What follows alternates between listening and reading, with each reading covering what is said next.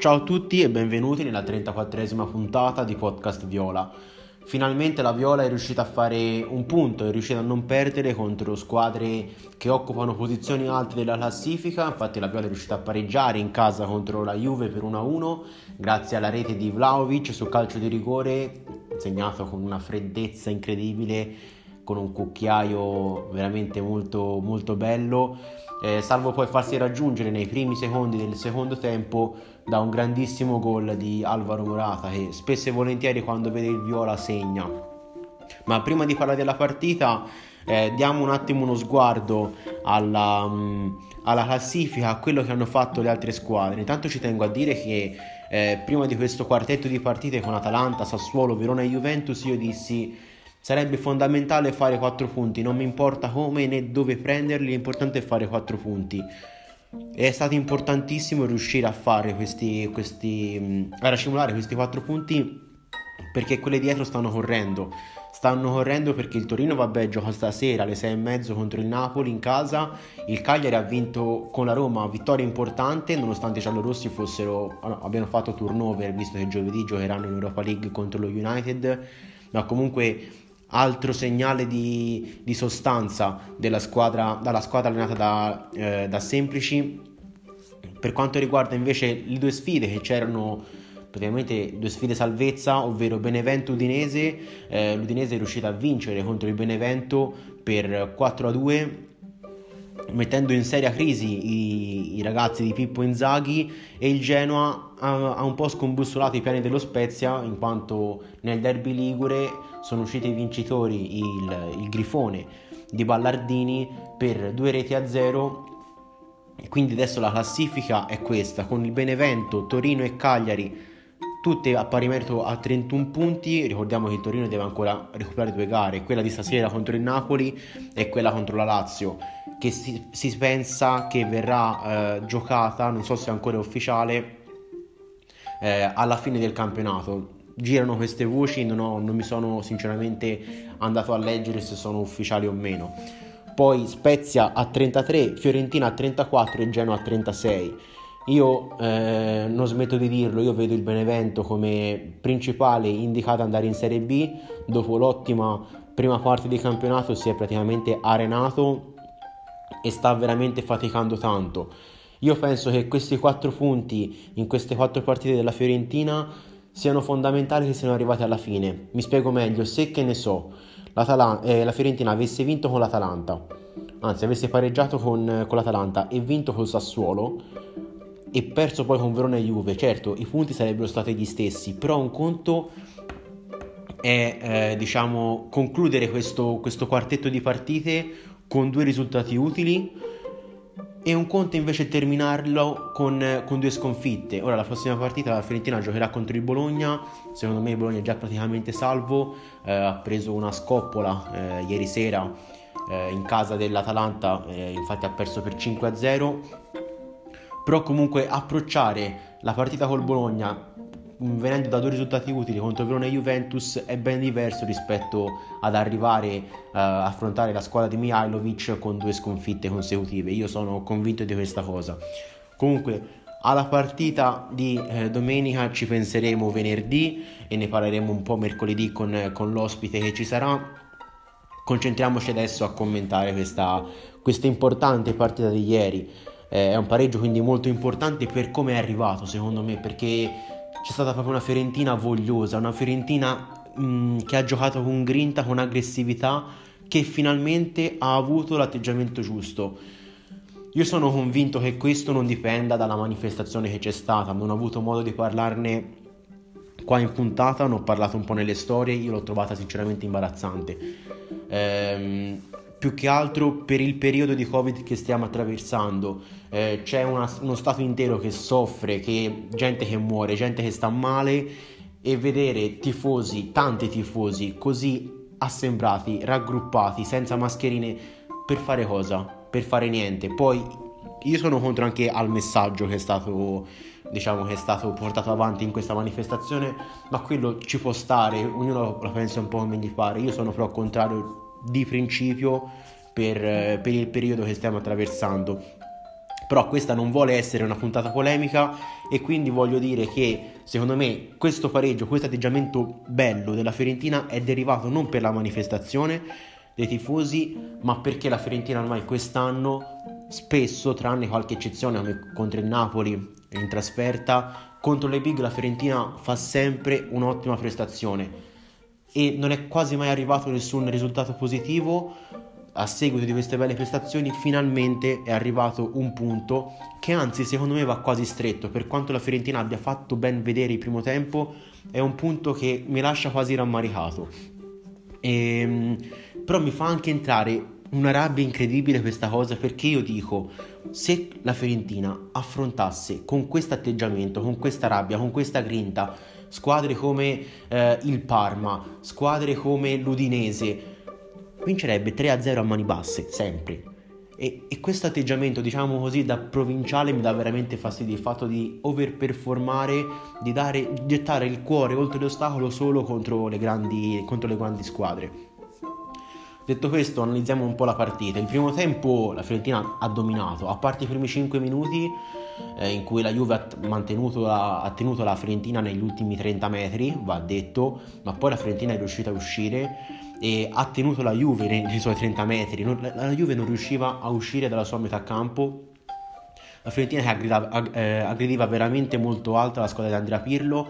Secondo me eh, Pirlo ha sbagliato eh, a non mettere un, un attaccante come, come, Morata che ti dà profondità. Infatti, come dicevo, come ho detto venerdì in puntata, eh, se dovessero giocare di, giocare di Vale Ronaldo, eh, la Juve ricorrerà poco a lanci lunghi perché non hanno una, un centravanti che ti dà la profondità come può essere Morata che ti può reggere il pallone e quindi possono avere difficoltà perché di solito quando la palla va agli esterni nella propria metà campo poi cercano il lancio verso Morata e cambiando un po' questo assetto hanno perso un po' di certezze.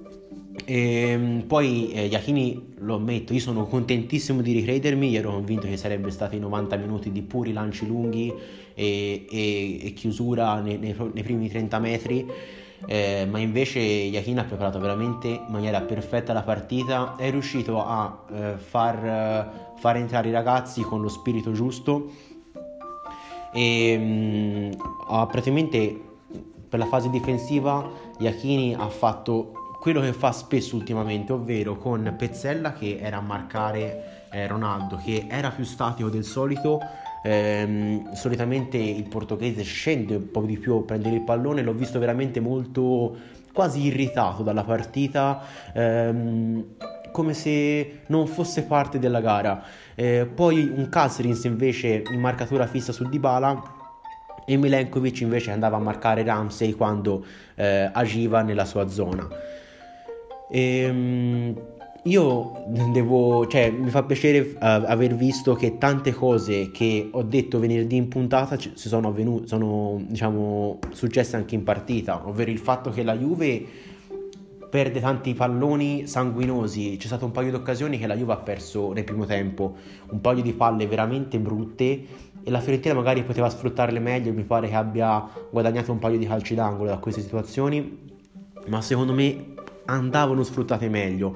Poi una Juve sprecona nel secondo tempo ha spinto sull'acceleratore, ha creato anche qualche palla gol veramente clamorosa eh, con Ronaldo, anche nel primo tempo con Ramsey sul finire del, del primo tempo, ma non è riuscita a, mm, a, a segnare ciò, tutto ciò che stava creando. Eh, poi una squadra molto fallosa, eh, con tanti fuorigioco e, e, poi quando Ronaldo non è in giornata la squadra fatica. Eh, è, pro, è proprio è impossibile è impossibile negarlo. Eh, ieri veramente il portoghese era, sembrava un, um, un, un, perfetto estraneo in quella squadra come se non c'entrasse niente. E poi ho visto una grandissima prestazione di Vlaovic.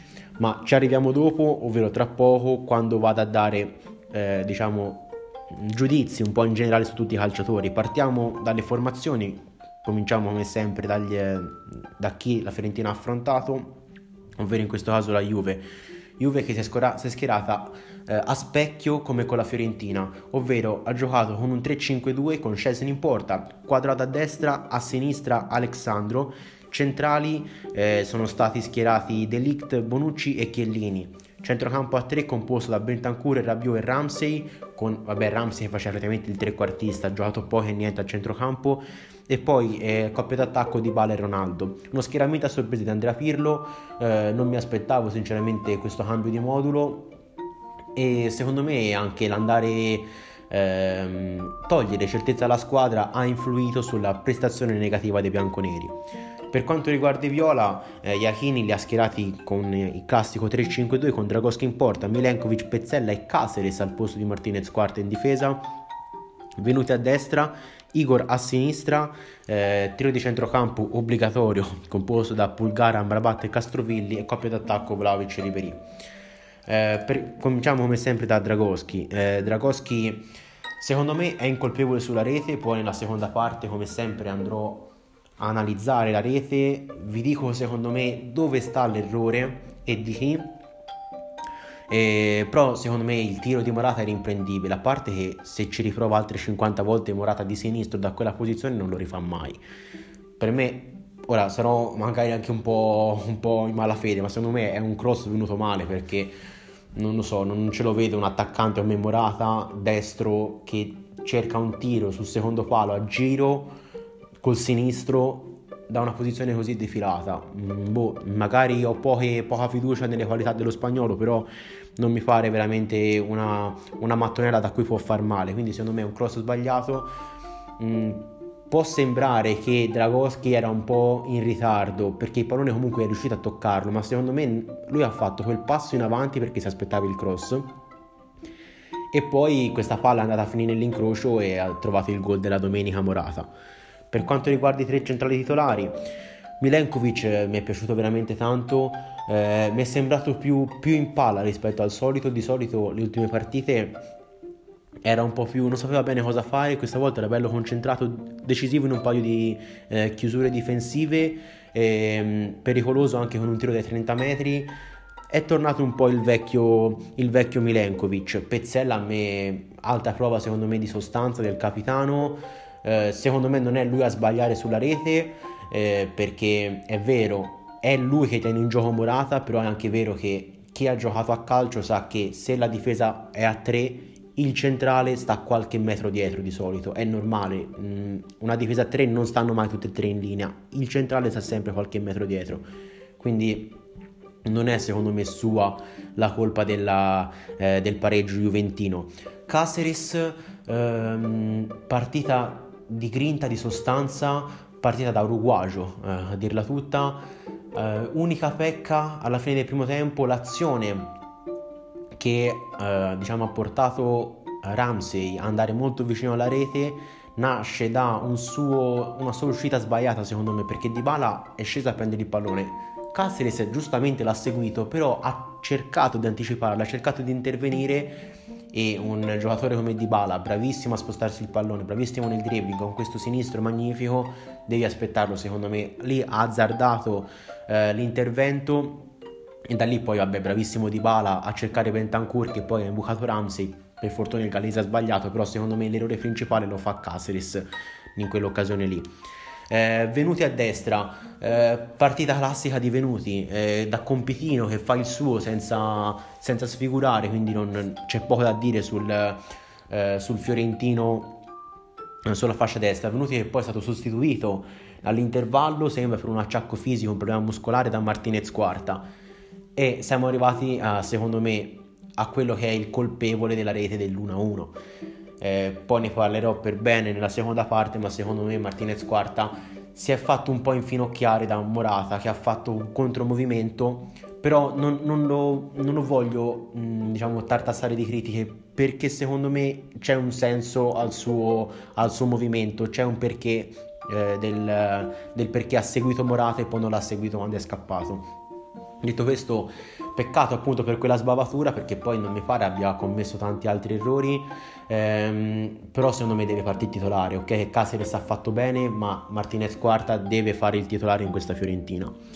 A sinistra ha giocato Igor, partita di sostanza. Sono sincero e lo ammetto un'altra volta, sono contento di sbagliarmi, ero convinto nel pre-partita che... Ehm, avremmo spinto poco a sinistra, invece Igor ha spinto tanto, ha spinto tanto e più che altro è stata la scelta giusta perché a destra c'era Quadrado che spingeva, sappiamo tutte le abilità fantastiche nel dribbling del, del colombiano, ma Igor non si è fatto sì, ovviamente qualche volta si è fatto saltare, però non si è fatto mai intimidire, ha sempre dato sicurezza al reparto, è una cosa fondamentale. Mettere magari Biraghi sarebbe stato peggio perché sappiamo tutti le lacune difensive che ha l'esterno italiano. Quindi ottima prestazione di Igor, si è beccato anche una munizione, ma ci sta. Eh, ha tirato un pestone a, al colombiano in ritardo, però contentissimo, contentissimo della sua ottima prestazione. È importante in questo finale di campionato poter contare anche sul brasiliano. Centrocampo secondo me veramente ottimo. Pulgar ha toccato tanti palloni, ha, ha colpito un palo, diciamo è stato f- eh, sfortunato nella fortuna perché ha calciato in porta, pallone deviato mi sembra da Bonucci, palla che poi ha colpito il palo. Eh, quindi fortunato per la deviazione che ha reso più pericoloso il suo tiro, ma sfortunato perché la palla ha colpito il palo. Poi nel secondo tempo, eh, altra conclusione pericolosa, velenosa, rasoterra nell'angolo eh, alla sinistra di Scesni, ben parata dal, portiero, dal portiere polacco però gra- altra grande prestazione poi non si vede ma lui fa veramente tanti chilometri e tocca sempre tanti palloni in fase di, di, di copertura, di interdizione. Quindi fa tanto lavoro sporco e a me i, lavoro, i, i giocatori che fanno tanto lavoro sporco mi fanno impazzire. Quindi bene Pulgar che dopo anche lui le ultime uscite un po' in calo si è ripreso con questa, con questa grande partita. Le due mezzali eh, partiamo da Castrovilli partita di sacrificio, nel primo tempo anche di qualità, nel secondo tempo si è più sacrificato per la squadra e mm, per me è un, un buon Castroville questo perché mm, si dà da fare quando c'è bisogno, e si è visto anche nella, mm, nel secondo tempo, ha dato un po' di qualità alla manovra. Eh, quando ha ricevuto palla sulla destra, io mi è rimasto impresso perché ha fatto 3 o 4 palleggi con la coscia, col petto, si è portato il pallone avanti. Quelle sono qualità che in pochi hanno e sono felice che sta trovando un po' di leggerezza mentre gioca, che è un po' quello che gli è mancato ultimamente. Per quanto riguarda l'altra mezzala, Sofian Amrabat, finalmente per la seconda partita consecutiva il Sofian Amrabat di Verona ha fatto un partitone, quantità, dribbling, sradica palloni, finalmente, finalmente, finalmente. Unica pecca, e anzi sono felice ci sia questa pecca, ora finalmente Yahini ha un dubbio al centrocampo, perché chi tiene fuori tra Pulgara, Amrabat, Castroville e Bonaventura? Preferisco io sinceramente avere un dubbio del genere piuttosto che avere diciamo scelte chiare perché i giocatori non rendono. Finalmente un Amrabat che mette in difficoltà l'allenatore e secondo me qualsiasi scelta che farà Iachini è giusta a prescindere dal centrocampo perché eh, un Amrabat in questo formato non lo puoi levare, Pulgar eh, ormai si è preso in mano il centrocampo viola, Castrovilli eh, ha sempre quelle qualità, ti può creare sempre la giocata da un momento all'altro, Bonaventura con i suoi inserimenti può far male, la sua intelligenza calcistica è sempre utile, quindi veramente qualsiasi centrocampo secondo me può andare bene con questi giocatori che stanno vivendo questo buon momento. Per quanto riguarda la coppia d'attacco, eh, parto dal francese, parto da Ribéry, eh, si sa, quando c'è queste partite il francese si esalta, quando vede eh, squadre blasonate capisce di dover fare quel passo in più. Eh, ha fatto una grande partita, ha, ha, creato sempre grattacapi alla retroguardia avversaria e finalmente è tornato il Ribéry che vorremmo vedere per, per tutte le partite. Eh, come sempre però, vista anche l'età, l'autonomia un po' limitata, eh, infatti poi è dovuto uscire, era, era sfinito per, per Quame, però comunque bene, bene Ribéry, finalmente si è fatto anche lui, eh, ha fatto un po' un passo avanti rispetto alle ultime uscite. E ora eh, arriva il momento di Vlaovic e io gli avevo chiesto, cioè avevo sperato che facesse un'ottima prestazione anche contro difensori come Delict, Bonucci e Chiellini e l'ha fatta eh, magari forse un filino peggio delle ultime volte, ha perso più contrasti aerei, ha perso più, eh, insomma, ha avuto meno facilità di, di, giocata, ma è anche normale, cioè vediamo anche contro gli avversari che ha dovuto giocare e altra grandissima prestazione, ma poi la personalità che ha questo ragazzo. Ma ora, in un momento come questo, della, della, della, della stagione come questo, con i tifosi che incazzati neri con la squadra, pronti magari a, se Vlaovic avesse sbagliato il rigore, a, che ne so, a metterlo a, a ferro e fuoco. Lui dagli 11 metri fa lo scavetto a, contro la Juve. Io non ho parole, io veramente so, ho cominciato a delirare appena ho visto lo scavetto. Io non ho parole per descrivere la personalità che ha questo ragazzo. 17 gol in campionato Mamma mia, mamma mia, cioè non, ho, non, so veramente che dire sul serbo, sono felicissimo per lui e, e tanti, tanti, tanti si stanno ricredendo sempre di più, pa- ogni partita, partita dopo partita c'è ancora più gente che continua a ricredersi e sono contento così. Andando quindi a riassumere, eh, migliore in campo, eh, secondo me Amrabat. Amrabat, nonostante la rete di Vlaovic, però voglio sottolineare la prova fantastica del marocchino e menzione d'onore ovviamente a, a Dujan e anche a Ribery che ha fatto un'ottima pre- prestazione. Per quanto riguarda il meno meglio, perché secondo me non c'è un peggiore in campo, ma c'è semplicemente un meno meglio, perché tutti hanno avuto un ottimo, un ottimo atteggiamento.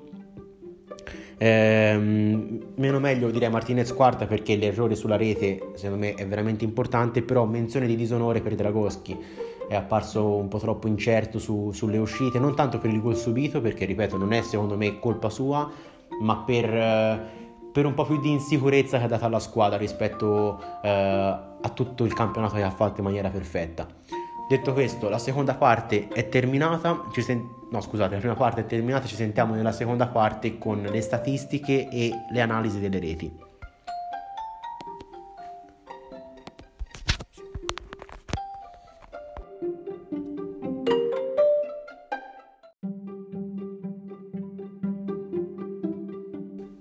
Eccoci giunti nella seconda parte di questa 34esima puntata in cui andrò a esporvi dati che secondo me sono importanti per capire che tipo di partita è stata, quella fra Fiorentina e Juventus. Come sempre cito gli ammoniti eh, dei Viola che sono stati tre, eh, ovvero Caceres, Igor e Biraghi, nessuno dei tre era diffidato e quindi sono tutti disponibili per la gara di domenica prossima contro, contro il Bologna. Parto come sempre dal possesso palla eh, Juve che ha raggiunto il 64% di possesso palla contro il 36% dei Viola. La grande differenza di possesso palla si è vista in due frangenti. Nei primi 15 minuti che sono stati giocati circa 10 minuti effettivi con la Juve che ha avuto 7 minuti di possesso palla contro i 3 della Viola, ma la grossa grossa differenza è stata nel, nel periodo che va dal 60 al 75 in cui la Juve ha, ha avuto il pallone per circa 8-9 minuti contro 2 minuti scarsi dei Viola. È lì che si è fatta la differenza su questa voce, secondo me. Anche perché poi eh, dal sedicesimo minuto del primo tempo fino al 45 la differenza era, era veramente poca. Quindi mm, questo va a far capire come dal sedicesimo al 45 la Fiorentina ha tenuto testa alla Juve dal punto di vista del gioco, non ha lasciato campo alla squadra di, di Andrea Pirlo e mm, Infatti, se non sbaglio, eh, tolti i primi 15 minuti, non vorrei dire bischerate, non ho controllato, ma mi sa che la Fiorentina ha avuto un possesso palla migliore della Juve nel, nel primo tempo. Eh, possesso palla vinto dalla Juve che però non si tramuta in, una, in grossi pericoli dati alla retroguardia viola. Infatti Fiorentina che tira 11 volte di cui 6 in porta contro i 7 tiri della Juve di cui solo uno in porta Fiorentina che ha avuto anche più calci d'angolo, 7 contro i 2 della Juve. Questa, questa voce mi ha fatto molto. mi ha fatto quasi stranire perché, come ho detto venerdì in puntata, la Juve era una, delle squadre che più batte eh, calci d'angolo. Non mi ricordo se è prima o seconda, sinceramente, ma comunque eh, lasciare alla Juve solo due tiri dalla banderina è stato veramente importante. Eh, il dato dei fuorigioco va a eh, testimoniare quello che dissi venerdì, ovvero che la Juve è una squadra che spesso, anche troppo spesso, va in fuorigioco. Sono quattro le volte in cui i bianconeri sono stati pescati al di là eh, dell'ultimo difensore contro l'unica volta capitato ai Viola. Viola che hanno colpito anche un palo con Pulgar e Viola che hanno avuto anche più occasioni da gol eh, rispetto alla Juve, eh, infatti ne hanno avute quattro. Eh, la squadra di Beppe Iachini contro i tre dei bianconeri Eh, tra le tre occasioni della Juve mi viene in mente eh, ovviamente la rete, eh, quella di Ramsey e penso che tra, tra, queste tre sia rientrata anche quella di Ronaldo che per pochi centimetri non è riuscito a impattare il pallone eh, su cross dalla destra. Per quanto riguarda i passaggi, eh, come sempre la Fiorentina perde di gran lunga questa, questa statistica, infatti ne fa solo 178 contro i 468 dei bianconeri che sono anche più precisi, infatti hanno 88% di precisione dei, dei passaggi eh, durante la gara contro il 72% dei viola. Altra nota positiva, i cross, finalmente altra partita con pochi cross, due cross utili su 6 per i viola contro i 4 su 11 dei bianconeri. Eh, forse la volta buona che stiamo cambiando un po' questa, questo trend dei viola di attaccare sempre attraverso cross che non portano quasi mai a risultati buoni e magari anche l'assenza di Biraghi sulla sinistra che è uno che crossa veramente tanto fa sì che questa, questo dato possa calare Fiorentina che vince anche il, il confronto nei dribbling 10 dribbling effettuati dai Viola contro i 9 eh, della squadra di Andrea Pirlo. Di questi 10, 5 derivano da Frank Ribery, eh, testimonianza di una partita giocata veramente in maniera eccelsa da parte del francese. Ricordiamo che non ha giocato neanche 90 minuti, ma ogni volta che puntava l'uomo creava sempre dei pericoli, creava sempre superiorità numerica. Quindi bene, bene, bene Ribery nella partita di ieri. Per quanto riguarda le statistiche individuali, come sempre il giocatore, come spesso accade, non come sempre, il giocatore ad aver toccato più palloni è Eric Pulgar, 55 palloni toccati per il cileno, secondo Ribéry con 48 e terzo Amrabat con 40.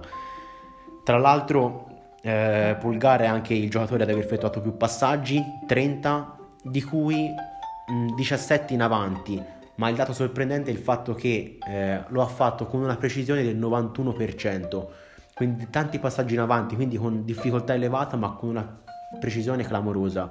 Bene, bene così eh, Pulgar. Da citare però eh, anche il fatto che Pulgar ha fatto 4 recuperi, è stato diciamo il secondo migliore in questa voce, eh, lo hanno battuto in casa viola solo Amrabat e Milenkovic che ne hanno recuperati 6 di palloni. Voglio citare anche i falli subiti, Vlaovic ha subito ben tre falli, è un dato molto importante, segno di esperienza anche eh, che sta acquisendo piano piano, che appena sente un contatto va giù eh, in modo da far salire la squadra.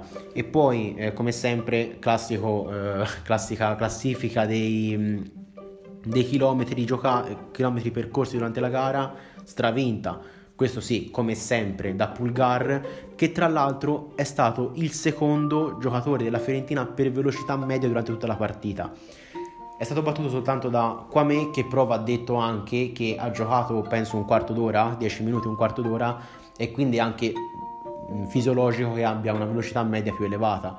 Quindi ottimo ottimo Pulgar. Cioè mi piace veramente tanto citare queste cose perché non vengono notate. Io per primo quando vedo le partite non, non le riesco a notare è impossibile. Però con dati alla mano è giusto ribadire questi, questi concetti. Un aspetto che invece non commento mai è quello del baricentro però eh, lo voglio citare. Il baricentro in pratica per chi non lo sapesse è diciamo l'altezza media che la squadra ha avuto e la Lega Serie A riporta due dati eh, del baricentro, uno relativo al primo tempo e quello relativo al secondo tempo. Nel primo tempo la Fiorentina ha avuto un baricentro medio di 57 metri. Io penso che in tutto il campionato non abbia mai avuto un baricentro così alto la Fiorentina. Eh, perché spesso si è fatta schiacciare, ma invece nel primo tempo è stata lei a schiacciare gli avversari e si vede appunto da questo dato. Poi ovviamente il secondo tempo era fisiologico un calo, non poteva la Fiorentina reggere 90 minuti con quei ritmi, eh, con quell'intensità e quindi ci sta, infatti nel secondo tempo il baricentro è calato a 46 metri, quindi insomma mh, mm, ci sta, ci sta benissimo, ma comunque è un baricentro più alto rispetto a quello, a quello avuto ultimamente. Per testimoniare che gara ha giocato la Fiorentina nel primo tempo, una gara veramente mh, mm, importante, veramente importante. Passiamo all'analisi delle reti eh, partiamo dall'1-0 viola. Tutto nasce da Caceres che sulla sinistra tanto si sgancia in avanti e non è banale come cosa, è proprio sintomo di un atteggiamento propositivo della squadra perché in teoria è Igor a fare l'esterno, ma in quella circostanza c'erano altri sia Igor che Caceres. Eh, quindi Fiorentina anche abbastanza sbilanciata in avanti. Caceres che riesce a recuperare un pallone eh, sul lato corto dell'area di rigore, mette un cross nel mezzo, a dire la verità poco pericoloso, Delict spazza di testa ma si alza un campanile, Rabiot ci va abbastanza scordinato su quel, su quel pallone col braccio molto alto, pallone che colpisce il braccio, eh, lì per lì Massa non ravvisa il calcio di rigore, viene richiamato dal VAR Giacomelli e dopo aver visto le immagini assegna il calcio di rigore in favore della Fiorentina e Vlaovic come ho detto nella prima parte freddissimo davanti a Scesni scavetto a sbeffeggiare il portiere avversario.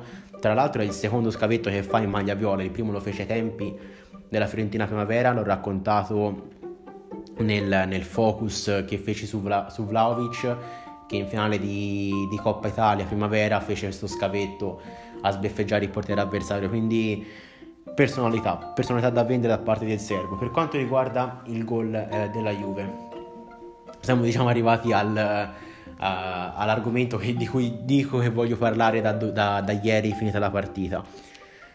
E come ho detto nella prima parte, eh, Iachini, mi prendo qualche minuto per spiegarlo perché secondo me va, mh, mm, è giusto criticare Martinez Quarta che ha sbagliato, ma c'è da capire il perché.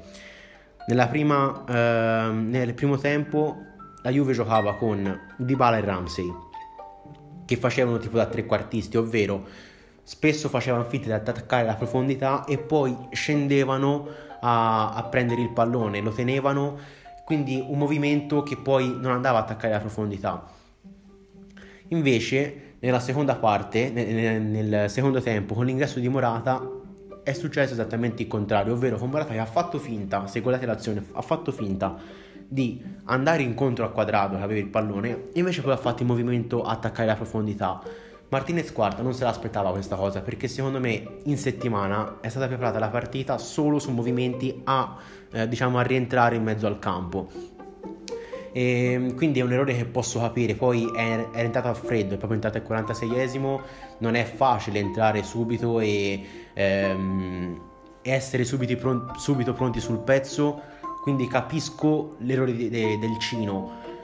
Eh, rimane però la mano in bocca perché se l'avesse seguito nella, nel, suo, nel, suo, attaccare a profondità probabilmente Morata non, non, sarebbe riuscito a rientrare e fare insomma un po' quel che voleva su quella, eh, su quella fascia destra però ecco è importante non colpevolizzare secondo me eh, Pezzella perché come ho detto nella prima parte nella difesa 3 il centrale è normale che sia più staccato perché è lui che deve dare le direttive a, diciamo, si chiamano i braccetti, ovvero i centrali che gli stanno al lato su quando andare, su quando restare, su quando uscire in marcatura e quando eh, invece rimanere fermi. Quindi è normale che stia 2-3 metri dietro. Non è normale invece appunto non seguire il movimento, il movimento che ha fatto Morata. E poi vabbè, eh, ripeto, incolpevole secondo me Dragoschi che non si aspettava una conclusione del genere. Detto questo, è terminata anche la seconda parte. Mi prendo un paio di minuti nella terza parte, dopo l'ultima pausa, eh, per, eh, per ultimi argomenti finali.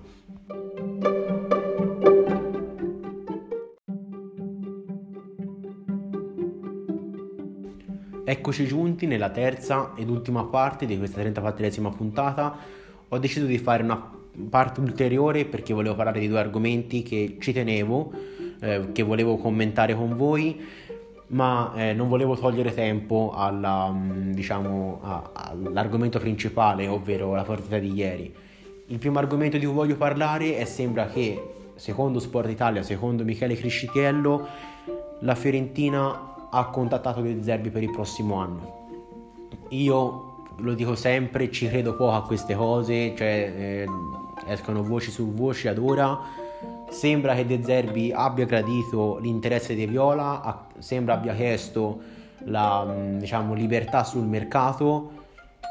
Se tutto fosse vero, io fossi incommesso di dire questi sono i soldi da mettere sul mercato, fai che ti pare, non ascolta nessuno, fai che ti pare con questi soldi. Perché io se vedo gli elementi che c'è nella squadra del Sassuolo e vedo come li fa giocare De Zerbi, mi, mi, fiderei ciecamente dell'allenatore e gli direi guarda fai, fai come ti pare, io non voglio sapere niente, affido tutto a te. O comunque De Zerbi dice un nome, eh, un nome arrivabile il direttore sportivo deve fare di tutto per prendere quel nome lì, perché se De Zerbi lo vuole vuol dire che è buono. Mi ricordo che sono usciti degli screen eh, che, di quest'estate in cui De Zerbi eh, parla, chiedeva a un suo amico un parere su Maximo Lopez. Questo suo amico gli ha fatto, eh ma devo far giocare dietro a Caputo?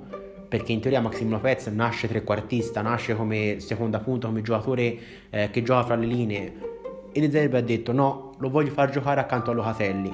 Quindi già il fatto che vuoi andare a prendere un calciatore che gioca al Marsiglia, giovane, ma gli vuoi far fare completamente un altro ruolo perché te lo vedi bene in quella posizione e poi ci hai indovinato perché Maximo Lopez sta facendo un grandissimo campionato. Secondo me uno che ha queste intuizioni qua devi dargli fiducia appunto e basta. Quindi qualsiasi nome deve fare Pradè o chi per lui glielo deve portare subito subito. Detto questo il secondo argomento che volevo affrontare è la Coppa Italia Primavera. Mercoledì alle 6 ci sarà la finale tra Fiorentina e Lazio eh, vi consiglio veramente di vederla. Io sarò lì, cioè so, sarò lì, insomma, sarò davanti alla televisione a guardarla perché eh, ci tengo tanto. E è importante anche vedere che ragazzi ci sono, come stanno crescendo questi ragazzi. Avevano avuto un ottimo periodo, ma poi, come ne ho parlato in puntata, prima con Lorenzo e poi nella puntata successiva anche da solo, hanno cominciato a crollare. Hanno perso un paio di partite in maniera abbastanza brutta, rovinosa e speriamo, speriamo, si possano riprendere che questa vi- eventuale vittoria della Coppa Italia Primavera sia un punto di svolta per il campionato. Ma non sarà assolutamente facile come dissi quando vi parlai del, del raggiungimento della finale da parte dei Viola affrontano la Lazio una squadra tosta che ha motivazioni importanti eh, vorrà dedicare sincer- sicuramente la vittoria di questo trofeo al loro, loro compagno scomparso poche settimane fa quindi getteranno veramente il cuore oltre l'ostacolo, sarà una bella partita, secondo me anche molto sentimentale come gara, ma vi consiglio veramente di vederla. Eh, detto questo, la 34esima puntata è terminata. Vi ricordo che mercoledì ci sarà un ospite veramente importante, quindi eh, veramente fatelo sapere ai vostri amici. Secondo me è una puntata che vi può piacere. Eh, detto questo, qua per oggi da Podcast Viola è tutto. Grazie per avermi ascoltato, ciao a tutti e forza Viola.